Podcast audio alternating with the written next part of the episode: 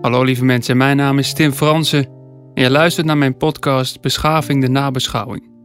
Binnen korte tijd zijn we in een nieuwe werkelijkheid beland, van thuisisolatie naar anderhalve meter samenleving, met een toekomst die nog altijd gehuld lijkt in donkere wolken. Maar ik ben er voor jullie in deze onzekere tijden. Ik reik mijn hand uit via dit digitale medium en met behulp van jullie vragen en ervaringen onderzoek ik wat deze crisis betekent in het licht van onze beschaving. Voorbij de waan van de dag probeer ik de mist op te klaren om erachter te komen waar we werkelijk staan en wat ons werkelijk te doen staat.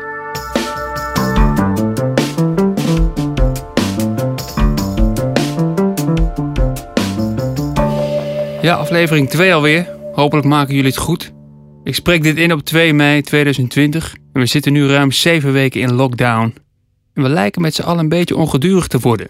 Of zoals Jos uit Den Bosch het in een inzending zo mooi verwoordde: we lijken met z'n allen een beetje ongedurig te worden. Oké, okay, eigenlijk precies hetzelfde als wat ik zei dus. En nu de sterftecijfers en ziekenhuisopnames teruglopen, klinkt de roep om te versoepelen steeds luider. En ik geef toe, er zijn ook momenten waarop ik het zelf lang vind duren. Maar op die momenten put ik troost uit muziek. En bijvoorbeeld uit het ene coronalied van Davina Michelle. Het duurt te lang, ik zit hier al een tijdje. En we moeten door, dus voor de laatste keer, het spijt me. Het duurt te lang. Wow, het duurt te lang. Als je die tekst zo hoort, is het wonderlijk dat Jort Kelder zo de wind van voren heeft gehad, maar Davina Michelle de dans volledig is ontsprongen. Hashtag hypocrisy. Oké, okay, ik weet niet zeker of dit bedoeld was als coronalied. Maar het andere coronalied van haar is nog veel ongepaster. Alle zorg om gezondheid en banen. Op televisie is nu alles zo beladen. Ik denk aan grootmoeders en vaders. Maar gek genoeg brengt het ons samen. zeventien miljoen mensen. Op dat hele kleine stukje aarde. Die schrijf je niet de wetten voor. zeventien miljoen mensen, die schrijf je niet de wetten voor. Wat bedoel je? Die schrijven niet de wetten voor. De overheid heeft ons een lockdown opgelegd. Dit klinkt als een regelrechte oproep tot opstand en revolutie. Nou, het lijkt me goed als de A I V D die naam even in de gaten houdt.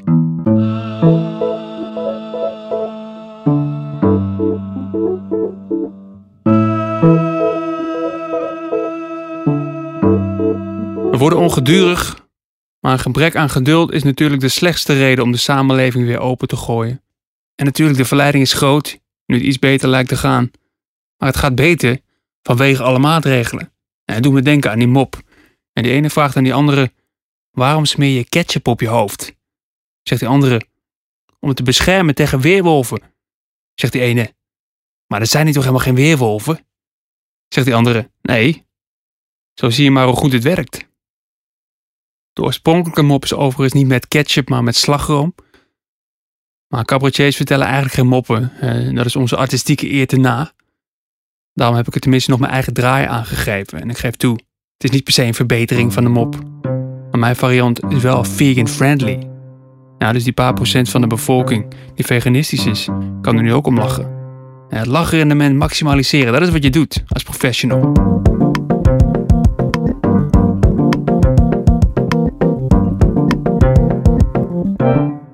Hoe dan ook neem ik dan maar de taak op me om ons weer even met beide benen op de grond te zetten, want het einde van deze crisis is voorlopig nog niet in zicht. De onzekerheid is misschien nog wel groter dan toen de lockdown begon. Een vaccin kan nog gerust een jaar op zich laten wachten. Ziekenhuizen bereiden zich voor op de mogelijkheid dat het zelfs nog drie jaar zou kunnen duren. Er zijn grote onzekerheden over immuniteit na besmetting. Er is het gevaar dat het virus muteert, waardoor een eventueel vaccin bij het grof vuil kan. En als we niet oppassen, kan de besmettingsgraad zo weer oplopen, zoals we in Duitsland hebben gezien. Dat is de realiteit. En dat vind ik zelf ook niet leuk. Nou, want ik ben een vrijgezelle jongen. En ik zit hier alleen in mijn appartement. En ik verga inmiddels van de huidhonger.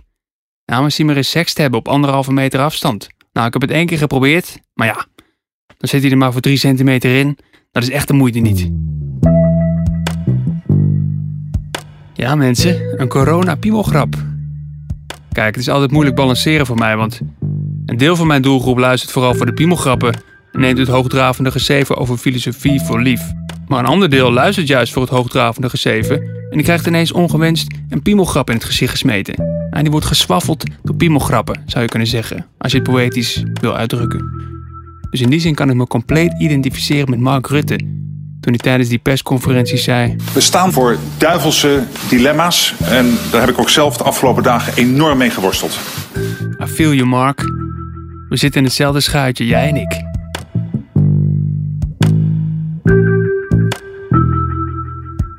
En met de duivelse dilemma's zijn we aangekomen bij het thema van deze aflevering. Want als we zo graag door willen met z'n allen, dan stuiten we op de vraag: hoeveel is een mensenleven ons waard? Laten we beginnen met de inzending van Pieter uit Ravenswoud.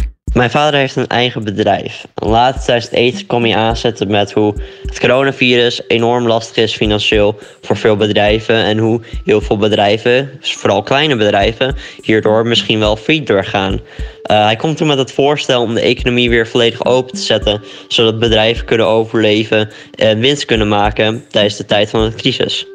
Uh, dit kan en zal waarschijnlijk ook extra levenskosten, aangezien de verspreiding dan gewoon door zou zetten en waarschijnlijk niet geremd wordt. Nou vond ik dit niet moreel te rechtvaardigen. En ik vind dat wij ons beleid moeten inzetten op het redden van zoveel mogelijk mensenlevens. Maakt niet uit welke leeftijd, maakt niet uit welke conditie. Is het beter om te focussen op het verminderen van de financiële gevolgen en daarbij een potentiële crisis te voorkomen? Of is het beter om te focussen op het redden van zoveel mogelijk mensenlevens en dan alle financiële uh, gevolgen te accepteren? Kortom, uh, wat is de beste weg voorwaarts? Dankjewel Pieter voor je bericht. En goed om te weten dat ik in feite bemiddel in een dispuut tussen jou en je vader. En een goede kans dat je vader precies dezelfde vraag heeft ingestuurd naar de podcast van Jort Kelder. De vraag is: hoe moeten we economische belangen afwegen tegen mensenlevens? Dat is een interessante vraag en een vraag waarmee we al snel in een heel ongemakkelijk gebied komen. Want mag je mensenlevens überhaupt afwegen tegen economische belangen?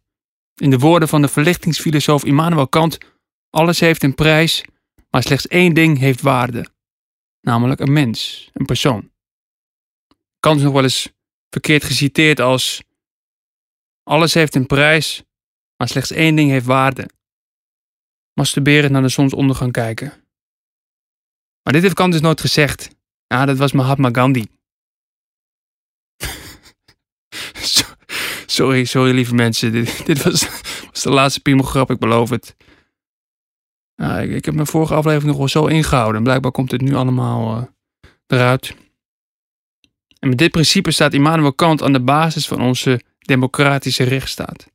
Het ankerpunt van zijn ethiek is namelijk: ieder mens is een doel op zichzelf en mag niet gebruikt worden als middel. Je mag een mens dus ook niet opofferen aan een ander doel, bijvoorbeeld het algemene belang of het welzijn van de totale bevolking. Nee, elk mens beschikt over onwrikbare rechten. En dat principe sluit aan op een morele intuïtie die velen van ons in onze moderne westerse samenleving hebben. Vergelijk het bijvoorbeeld met de Romeinen, die als hobby hadden om te kijken naar vechtende gladiatoren. En ja, af en toe ging er iemand dood. Nou, ook wel iets vaker dan af en toe, maar vanuit het algemeen belang, het totale welzijn, kun je dat prima rechtvaardigen. De dood van die paar gladiatoren weegt niet op tegen het plezier van die duizenden mensen in het publiek. Maar toch vinden we dit tegenwoordig verkeerd. Gladiatoren spelen vinden we immoreel. Al kijken we nog wel met evenveel plezier naar films als The Gladiator. En parasiteren we toch maar mooi op die Romeinse traditie. Terwijl kun je de Romeinen kwalijk nemen dat ze geen films hadden. En wij hebben makkelijk praten. Wat moet je doen als Romeinse keizer? Mensen willen brood en spelen. Maar er zijn geen films met special effects. Dat is pas een duivels dilemma. Wat dat betreft is er weinig veranderd. Maar wat dus wel veranderd is, is dat we tegenwoordig veel meer waarde hechten aan individuele mensenlevens. We zien het als een teken van beschaving dat individuen onwrikbare rechten hebben. En een van die rechten is het recht op leven. Sterker nog, het recht op leven is zo'n beetje het eerste artikel in het Europees Verdrag van de Rechten van de Mens, waar Nederland ook juridisch aan gebonden is. En ik zeg zo'n beetje het eerste artikel, strikt genomen is het het tweede artikel, want het eerste artikel is, ik citeer, de verplichting tot eerbiediging van de rechten van de mens. Met andere woorden, je hebt je te houden aan alles wat die nakomt. Dat is een slimme zet, ja, om dat als eerste mensenrecht te doen. Eerst je autoriteit vestigen. Ja, zo begin ik ook altijd discussies. Ten eerste, alles wat ik zeg is sowieso waar. Ten tweede, ja, dit is het inhoudelijke punt. Ik mag jou niet.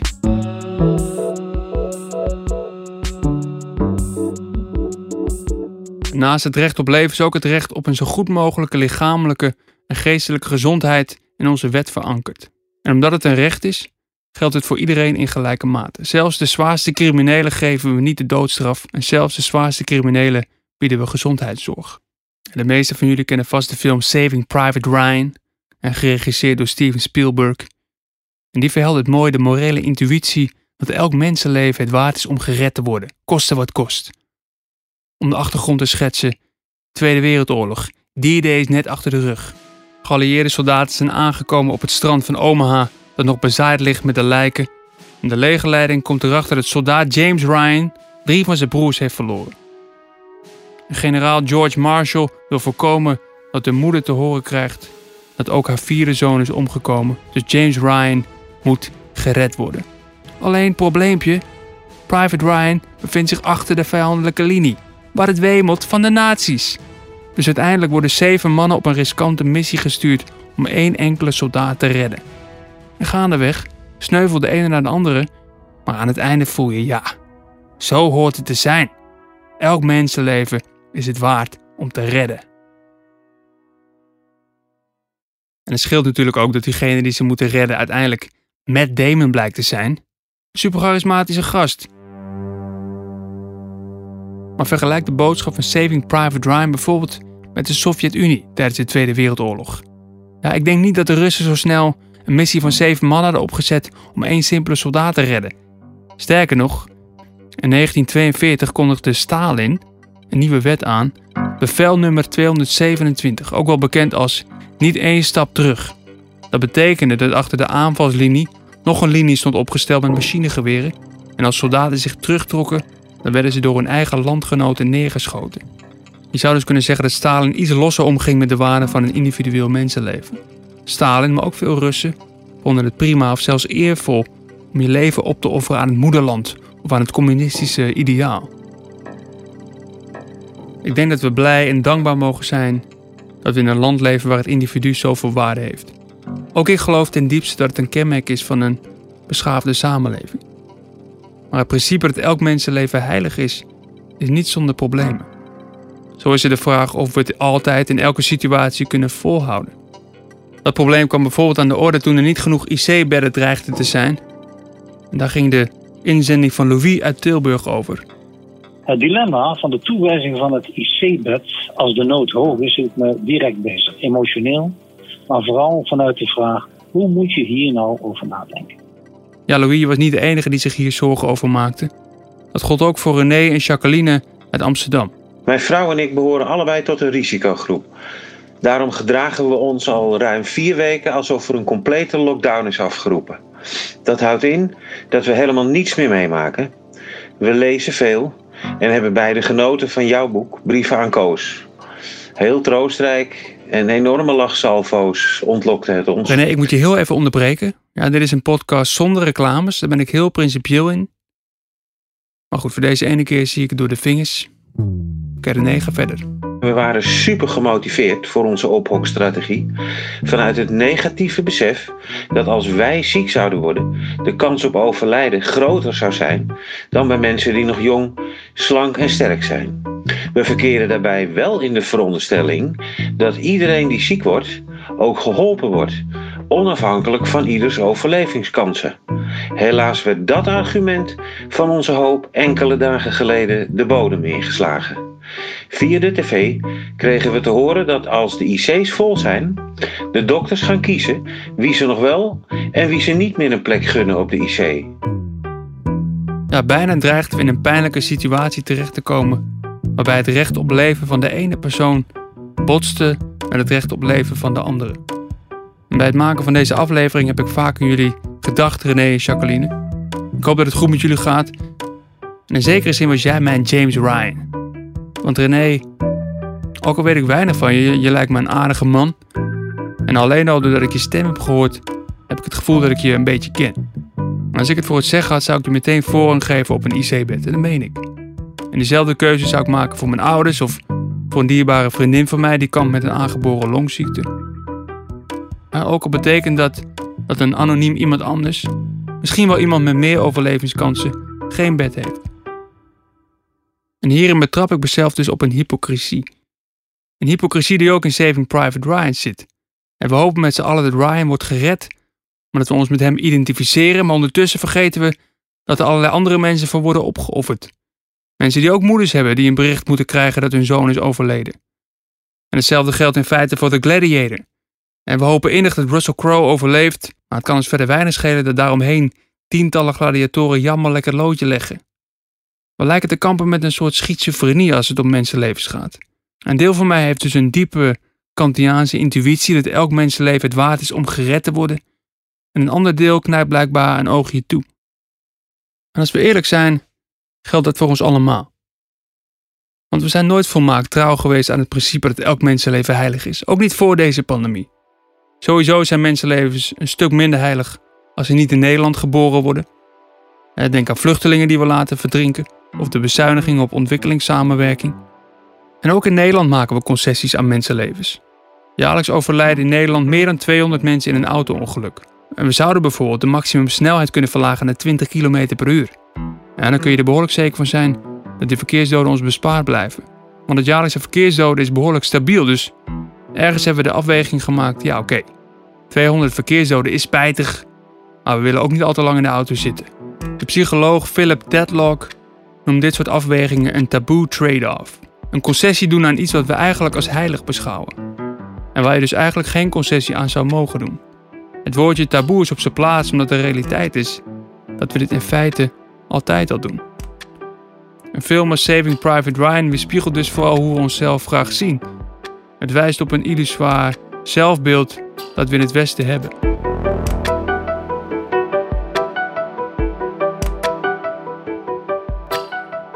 Om nog één ander voorbeeld te noemen.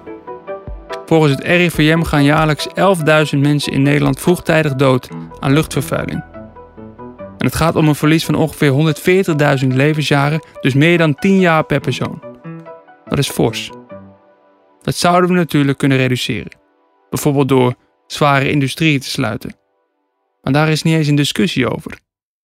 Dus Pieter, wat betreft de vraag of we de economie boven mensenlevens mogen stellen, ja, de pijnlijke realiteit is dat we dat altijd al doen. Maar dat het min of meer taboe is. Want in feite is onze zogenaamde intelligente lockdown ook al een concessie. En dat is het zogenaamde intelligente gedeelte. Dat het niet een volledige lockdown is. We hadden verder kunnen gaan om het zekere voor het onzekere te nemen. En de risico's nog verder in kunnen dammen. Maar dat hebben we niet gedaan. En we hadden alle winkels kunnen sluiten. We hadden mensen kunnen verbieden de straat op te gaan zonder geldige reden. Zoals sommige andere landen deden. Maar de inschatting was blijkbaar: een meer drastische lockdown bespaart ons misschien een klein aantal doden en besmettingen, maar dat weegt niet op tegen bijvoorbeeld de economische schade. En wat nog altijd mijn persoonlijke hoogtepunt is van deze coronacrisis, dat is het feit dat het kabinet haar eigen maatregel de intelligente lockdown heeft genoemd. Een, een beleidsmaatregel aankondigen en daar een complimentje voor jezelf aan toevoegen. Jongens, we hebben iets bedacht en het is behoorlijk intelligent. Kijk, hoe intelligent de lockdown precies is, dat zal achteraf blijken. Nou, maar wat ik intelligent vind, is het zo noemen. Nou, ze hadden ook een neutrale naam kunnen kiezen. De semi-lockdown. Of de lockdown light. Maar dit is veel slimmer, want je zet ook de oppositie schaakmat. En wat kan de oppositie doen? Hey, wij zijn tegen een intelligente lockdown. Ja, dan ben jij ineens een domme sukkel. Want waarom zou je tegen iets zijn wat overduidelijk intelligent is? Ik bedoel, kijk naar de naam. Hoeveel bewijs heb je nodig?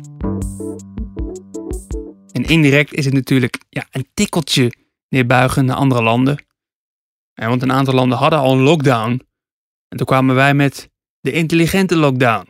En we zeggen toch een beetje tegen de rest van... Uh, ik weet niet wat voor lompe, middelmatige lockdown jullie hebben. Maar die van ons, daar is tenminste over nagedacht. En zeker toen deze lockdown werd afgekondigd. Dat we eigenlijk nog geen idee wat de beste aanpak was. Dat wist niemand. Dus je moet ook zelfvertrouwen hebben om het de intelligente lockdown te noemen. Maar misschien blijkt een jaar later dat we het helemaal verprutst hebben. Ja, dan sta je met terugwerkende kracht goed voor lul. En daar kunnen de Chinezen over meepraten. En dan heb ik het over wat daar in negentien achtenvijftig gebeurde. Grootse landbouwhervormingen. Pakte niet helemaal lekker uit. Gingen miljoenen mensen dood. Ja, toen hadden ze de hervormingen al een naam gegeven. De grote sprong voorwaarts. Dan blijkt je dus de dodelijkste hongersnood in de geschiedenis de grote sprong voorwaarts te hebben genoemd. Ja, achteraf, super gênant. Ja, zeker voor een land met een schaamtecultuur. We moeten dus aan onszelf toegeven dat helemaal niet elk mensenleven heilig is. Maar daarmee komen we op een punt waarop het pas echt ingewikkeld wordt. Want hoe weeg je een mensenleven af tegen iets anders? Laten we nog een inzending erbij halen van Sies uit Eindhoven. Hij is teamleider in een sociale werkplaats voor houtbewerking. Vertel Sies, wat doe je er allemaal? Hier help ik in normale tijden mensen die werkloos zijn met het nuttig invullen van hun dag. Omdat deze bezigheden niet als essentieel zijn aangemerkt, is onze werkplaats vooralsnog gesloten. De sociale behoefte van deze mensen is echter ook wezenlijk. Mijn vraag aan jou: hoe weeg je in de beslissing om weer open te gaan het sociale tekort af tegen het risico van het ziek worden? Klinkt als een zinvol beroep, Sies. En mocht China onze toevoer van tandenstokers afsnijden, dan hebben we altijd jullie nog. Mijn vraag heeft in feite dezelfde vorm als al die andere dilemma's. Namelijk, hoe weeg je twee dingen af die totaal verschillend zijn? Deze coronacrisis brengt tal van dit soort dilemma's aan het licht. Bijvoorbeeld, zijn dementerende ouderen meer gebaat bij het niet krijgen van corona? Of zijn ze meer gebaat bij vertrouwdheid en steun? En is het virus misschien zelfs wel een vorm van genade? Het meest hartverscheurende wat ik tijdens deze coronacrisis heb gehoord. Op dertig maart overleed een dertienjarig jongetje aan covid negentien in een ziekenhuis in Londen. Een Brits jongetje genaamd Ismaël. En omdat sommige van zijn familieleden symptomen vertoonden, moesten ze verplicht in thuisisolatie blijven. Het was de ouders, de broertjes en zusjes van Ismaël dus verboden om op de begrafenis te zijn. De kist van het jongetje zakte in de aarde ten overstaan van vier medewerkers in een maanpak. Een individueel mensenleven is van onschatbare waarde. Maar het probleem is dat andere dingen evenzeer van onschatbare waarde kunnen zijn. Bijvoorbeeld afscheid nemen van je dertienjarige zoontje. De moeilijkheid van dit soort dilemma's is: verschillende waarden, en nu ga ik een duur woord gebruiken, zijn incommensurabel, oftewel onderling onmeetbaar. En dan kon je denken, ja, moet het nou al die moeilijke woorden? Nou, wacht maar, op een dag ben je me dankbaar als je met het woord incommensurabiliteit glansrijk de Scrabble-overwinning naar je toe trekt. En dan zegt de rest van het gezelschap, ja hallo, dat woord bestaat helemaal niet, dat heb je net verzonnen. En dan pakken ze het woordenboek en dan ondergaan ze een dubbele vernedering, want niet alleen hebben ze verloren, ook nog eens met een woord dat ze niet bleken te kennen. Nou, je moet wel zorgen dat je het goed spelt, want als je vrienden het woordenboek pakken en ze wijzen je op een spelfout, terwijl je net al triomfantelijk een zegenrondje hebt gemaakt door de woonkamer. Ja, dat is een beetje zoals met de grote sprong voorwaarts. Super gênant. Ook zonder schaamtecultuur. De incommensurabiliteit van waarde maakt sommige van deze dilemma's daadwerkelijk duivels. Want eigenlijk kunnen we verschillende dingen niet tegen elkaar afwegen, maar we moeten wel. En dit is precies waar we de democratie voor nodig hebben. En dit is het misschien enigszins onbevredigende antwoord op jullie vragen, Pieter en Louis en Sies. Maar er is geen objectieve, mathematische manier om de juiste afweging te maken tussen waarden als mensenlevens en de economie, net zo min als tussen privacy en veiligheid, tussen vrijheid en sociale rechtvaardigheid. Als dat wel het geval was geweest, dan hadden we het aan één enkel iemand kunnen overlaten. Aan een wiskundige, of aan een filosoof, van een verlichte dictator, van Jort Kelder. Maar het feit dat dit fundamenteel onmogelijk is, dat is precies het bestaansrecht van de democratie. Maar dan moeten we er wel een open gesprek over durven voeren. Hoe ongemakkelijk dat misschien ook is. Maar er staat simpelweg te veel op het spel om het niet te doen. Dus laat deze pandemie alsjeblieft een herinnering zijn dat politiek gaat over leven en dood. Maar wacht even. Met Tim? Hey Tim, met Nina. Hey Nina. Hoi, hoe gaat het? Nee, ja, dat gaat goed. Ik zit, alleen, ik zit in, de, in de opname van mijn podcast. Oh, sorry. Um, dus ik weet niet, sorry. Ik, dus op zich, dit is je kans op wereldfaam, zou ik zeggen. Anders, anders kan ik je ook even terugbellen zo. Um, nou ja, uh, nu ik er dan toch ben, mag ik de groetjes doen dan? Tuurlijk. Aan, aan wie wil je de groetjes doen? Um, aan... Uh... Uh, een Grapperhaus. Ferdinandje Grapperhaus. Uh, bij deze, Ferdinand. Je luistert wel toch, neem ik aan? Ik ga er wel vanuit, ja. Ik bedoel, waar moet die anders een morele kompas vandaan halen? uh, Oké, okay, nee, sorry. Ik zal je niet langer stu- storen. Ik wilde alleen uh, vragen of je misschien een boodschapje voor hem kon doen. Uh, ja, nee, tuurlijk. Uh, vandaag? Heb je het vandaag wel nodig? Uh, Nou, nee, nee, het heeft niet heel erg haast. Morgen is ook oké, okay, of overmorgen? Nee, natuurlijk. Uh, anders, app anders eventjes, wat je nodig hebt. Oké, okay. oké. Okay. Dat okay. doe ik, ja. Top. Uh, dankjewel. En, en succes. Geen probleem. En tot snel. Tot gauw. Doeg, Nina. Doei. Nee, dat is toevallig. Dit was die kwetsbare vriendin waar ik het over had. En ik hoor jullie denken... Tim, wat ben je toch een held? Maar ik zeg er eerlijk bij... Nou, ten eerste is dit dus iemand met een aangeboren longziekte. Ten tweede... Alles wat ik zei werd opgenomen. Hoe dan ook, ik begon net aan mijn slotbetoog. Ik hoop dat er op dit punt nog iemand is die luistert. Goede kans dat de helft van jullie halverwege is afgehaakt... om Saving Private Ryan te kijken... En ik kan het niemand kwalijk nemen. Matt Damon is gewoon knijter charismatisch. Nou, maar dat maakt niet uit. Jij en ik zijn er nog. Ik bedenk me trouwens dat ik daar net een woordspeling heb laten liggen. Ik, ik had kunnen zeggen van... Uh, we identificeren ons met Damon. Snap je? Nou goed. Gemiste kans. Wat ik nog wilde zeggen. En dit is iets wat me aan het hart gaat. Dus ik ga even rechtop zitten in mijn preekstoel. Politiek gaat over leven en dood. En dat is niet de enige reden dat een gesprek over onze waarden broodnodig is. Want zonder zo'n gesprek is democratie in feite een lege huls. Waarin iedereen in feite lobbyist is van zichzelf. Waarin iedereen zijn zelfzuchtige eigenbelang probeert door te drukken. Terwijl de paradox is, de weerbaarheid van de democratie zelf is afhankelijk van bepaalde waarden. We moeten ons goed realiseren, een democratie is een kwetsbaar systeem. In feite is er niemand eindverantwoordelijk. We hebben weliswaar een koning, maar die heeft ongeveer net zoveel macht en invloed als Prem Radikishum. We hebben een premier, maar die kan op elk moment opstappen en weer bij Unilever gaan werken. Uiteindelijk zijn wij met z'n allen verantwoordelijk. Er is niemand die ons gaat redden als het misgaat. En de vraag is een beetje hoeveel verantwoordelijkheid we tegenwoordig nog bereid zijn te nemen. We hebben een politiek systeem waarbij iedereen geldt als doel op zichzelf. Gelukkig. Maar het gevaar is volgens mij dat je daarmee een samenleving kunt krijgen... waarin iedereen ook zichzelf gaat zien als middelpunt van het universum. Zeker met een kapitalistisch systeem dat ons daar constant in bevestigt. And you'll find you're worth it. Omdat je het waard bent. Because I'm worth it. Because you're worth it. Omdat je het waard bent. Oftewel een samenleving waarin iedereen geldt als doel op zichzelf, maar waarin we ook geen hoger doel erkennen dan onszelf. We vieren deze week vijfenzeventig jaar bevrijding van de nazi's. En hoe makkelijk het ook is om een superieure houding aan te nemen tegenover de Sovjet-Unie, en hoe achterloos zij met mensenlevens omsprongen. De pijnlijke realiteit is dat het zeer de vraag is of wij de oorlog hadden kunnen winnen zonder de immense offers die de Russen hebben gemaakt.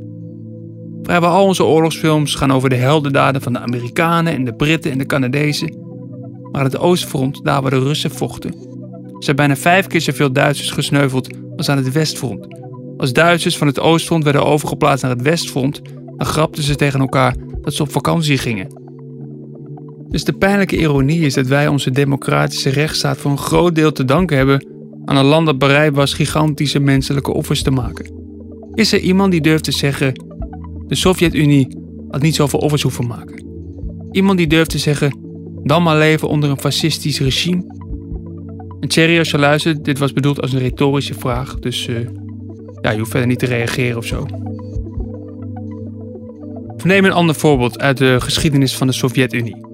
negentien zesentachtig, oftewel twee jaar voor Tim Fransen.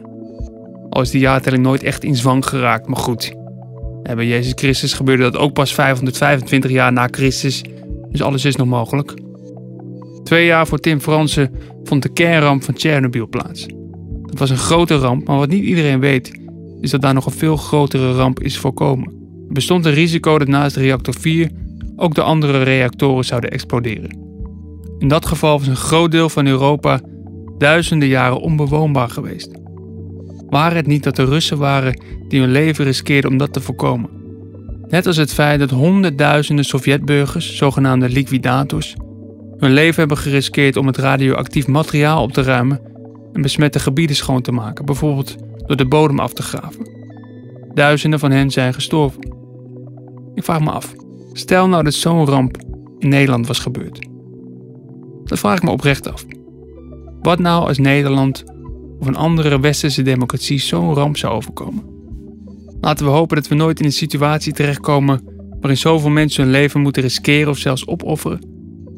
Maar het feit is dat ons uitdagingen te wachten staan die offers vergen die vele malen kleiner zijn, en zelfs daar lijken we niet toe bereid.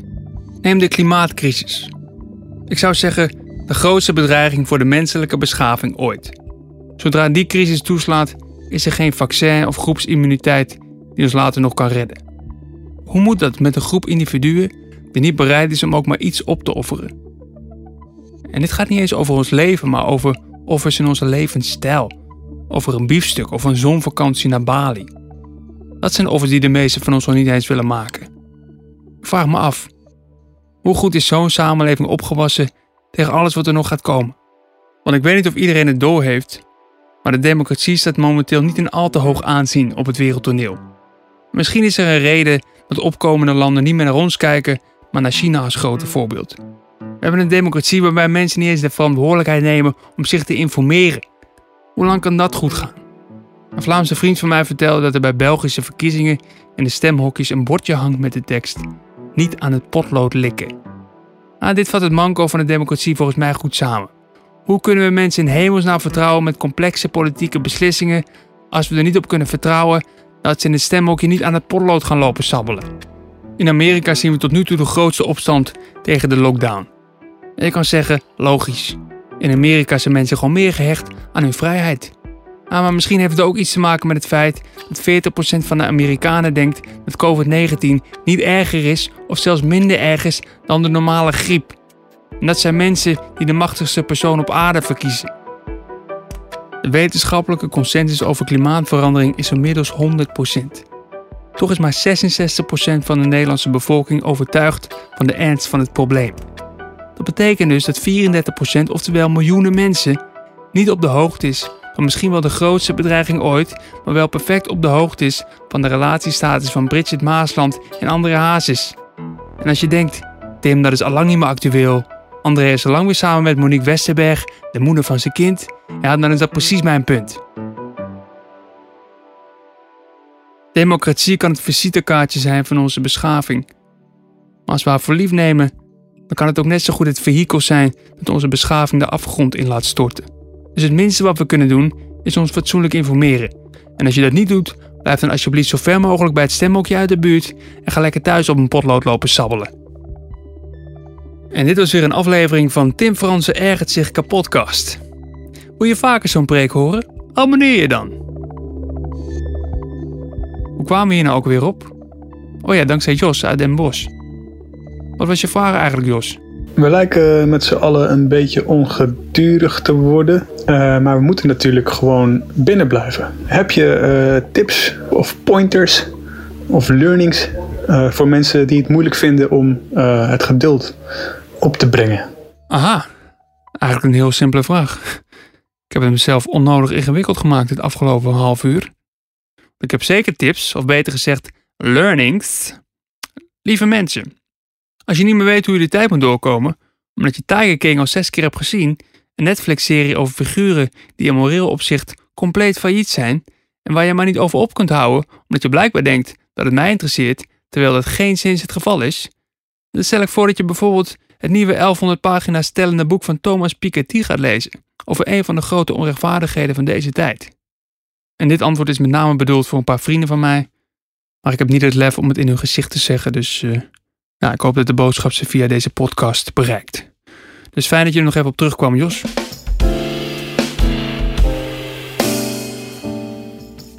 Ik wil jullie hartelijk bedanken voor het luisteren. En met name ook voor jullie inzendingen. Alleen dankzij jullie vragen en ervaringen kan ik deze podcast maken. Ik bedoel, ik kan ook wel mijn eigen vragen beantwoorden. Maar dat zijn meestal vragen als... Uh, als je Piet heet, zou dan de kans statistisch gezien groter zijn dat je ergens in je leven een patatzaak begint? En is het niet vreemd dat het stikt van de patatzaken met de naam Friet van Piet, maar dat je nooit een koffieshop ziet met de naam Wiet van Piet? Maar goed, de antwoorden hierop helpen ons waarschijnlijk niet verder in deze crisis. Dus blijf alsjeblieft jullie vragen inspreken, het liefst door middel van een spraakbericht op het nummer nul zes vier twee nul een twee drie vijf drie.